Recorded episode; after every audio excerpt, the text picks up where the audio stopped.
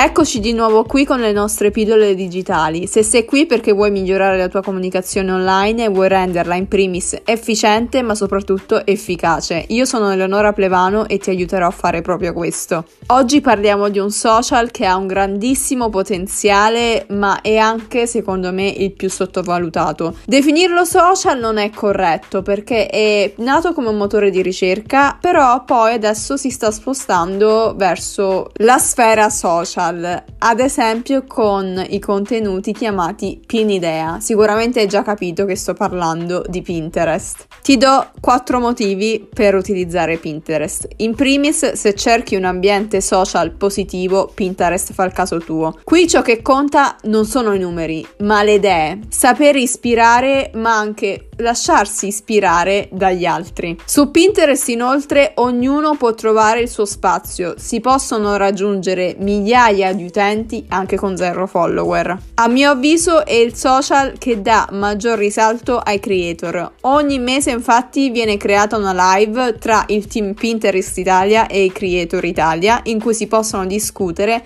e dare consigli su come utilizzare il social al meglio. Inoltre ci sono tantissimi progetti in campo per permettere ai creator di monetizzare. L'ultima novità che è stata annunciata nel luglio 2022 infatti è la partnership sponsorizzata che permette a creator e brand di collaborare. Prima domanda che ti sorgerà spontanea, come funziona Pinterest?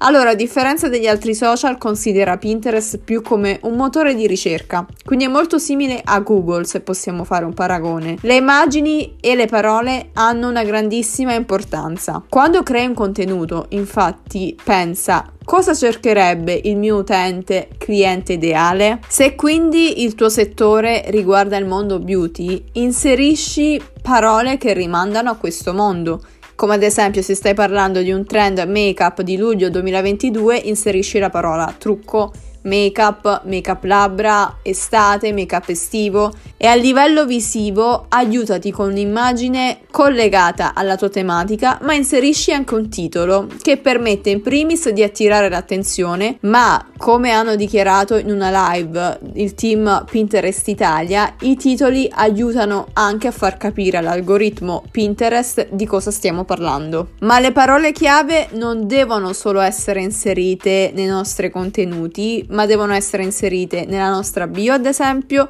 nelle bacheche, cioè dove raccogliamo tutti i nostri pin statici e pin idea e come abbiamo detto anche nella descrizione dei nostri contenuti, che siano pin idea o pin statici. Sicuramente adesso ti starei chiedendo ma cosa sono i pin idea e cosa sono i pin statici? Allora, i pin statici sono i classici pin che trovi su Pinterest, quelli con cui è nata questa piattaforma, quindi ad esempio quei pin che ti rimandano ad un altro sito. Sono molto utili per indirizzare l'utente sul tuo sito web, sul tuo altro canale social o sul tuo blog, ad esempio.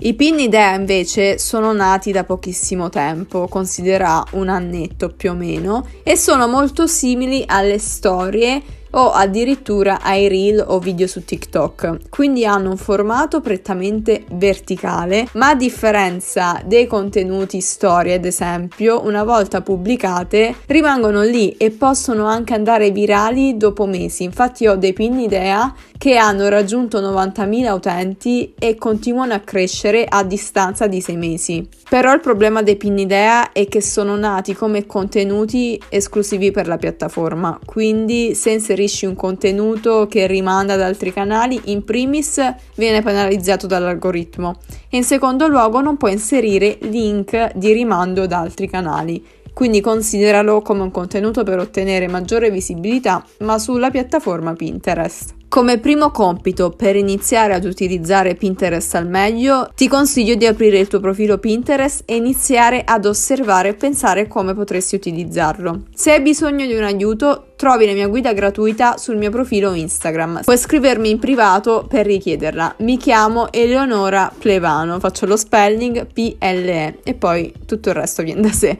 Allora, ti aspetto per il prossimo episodio. Se hai dubbi, comunque chiedimi sempre in privato. Mi trovi su Instagram o anche su TikTok.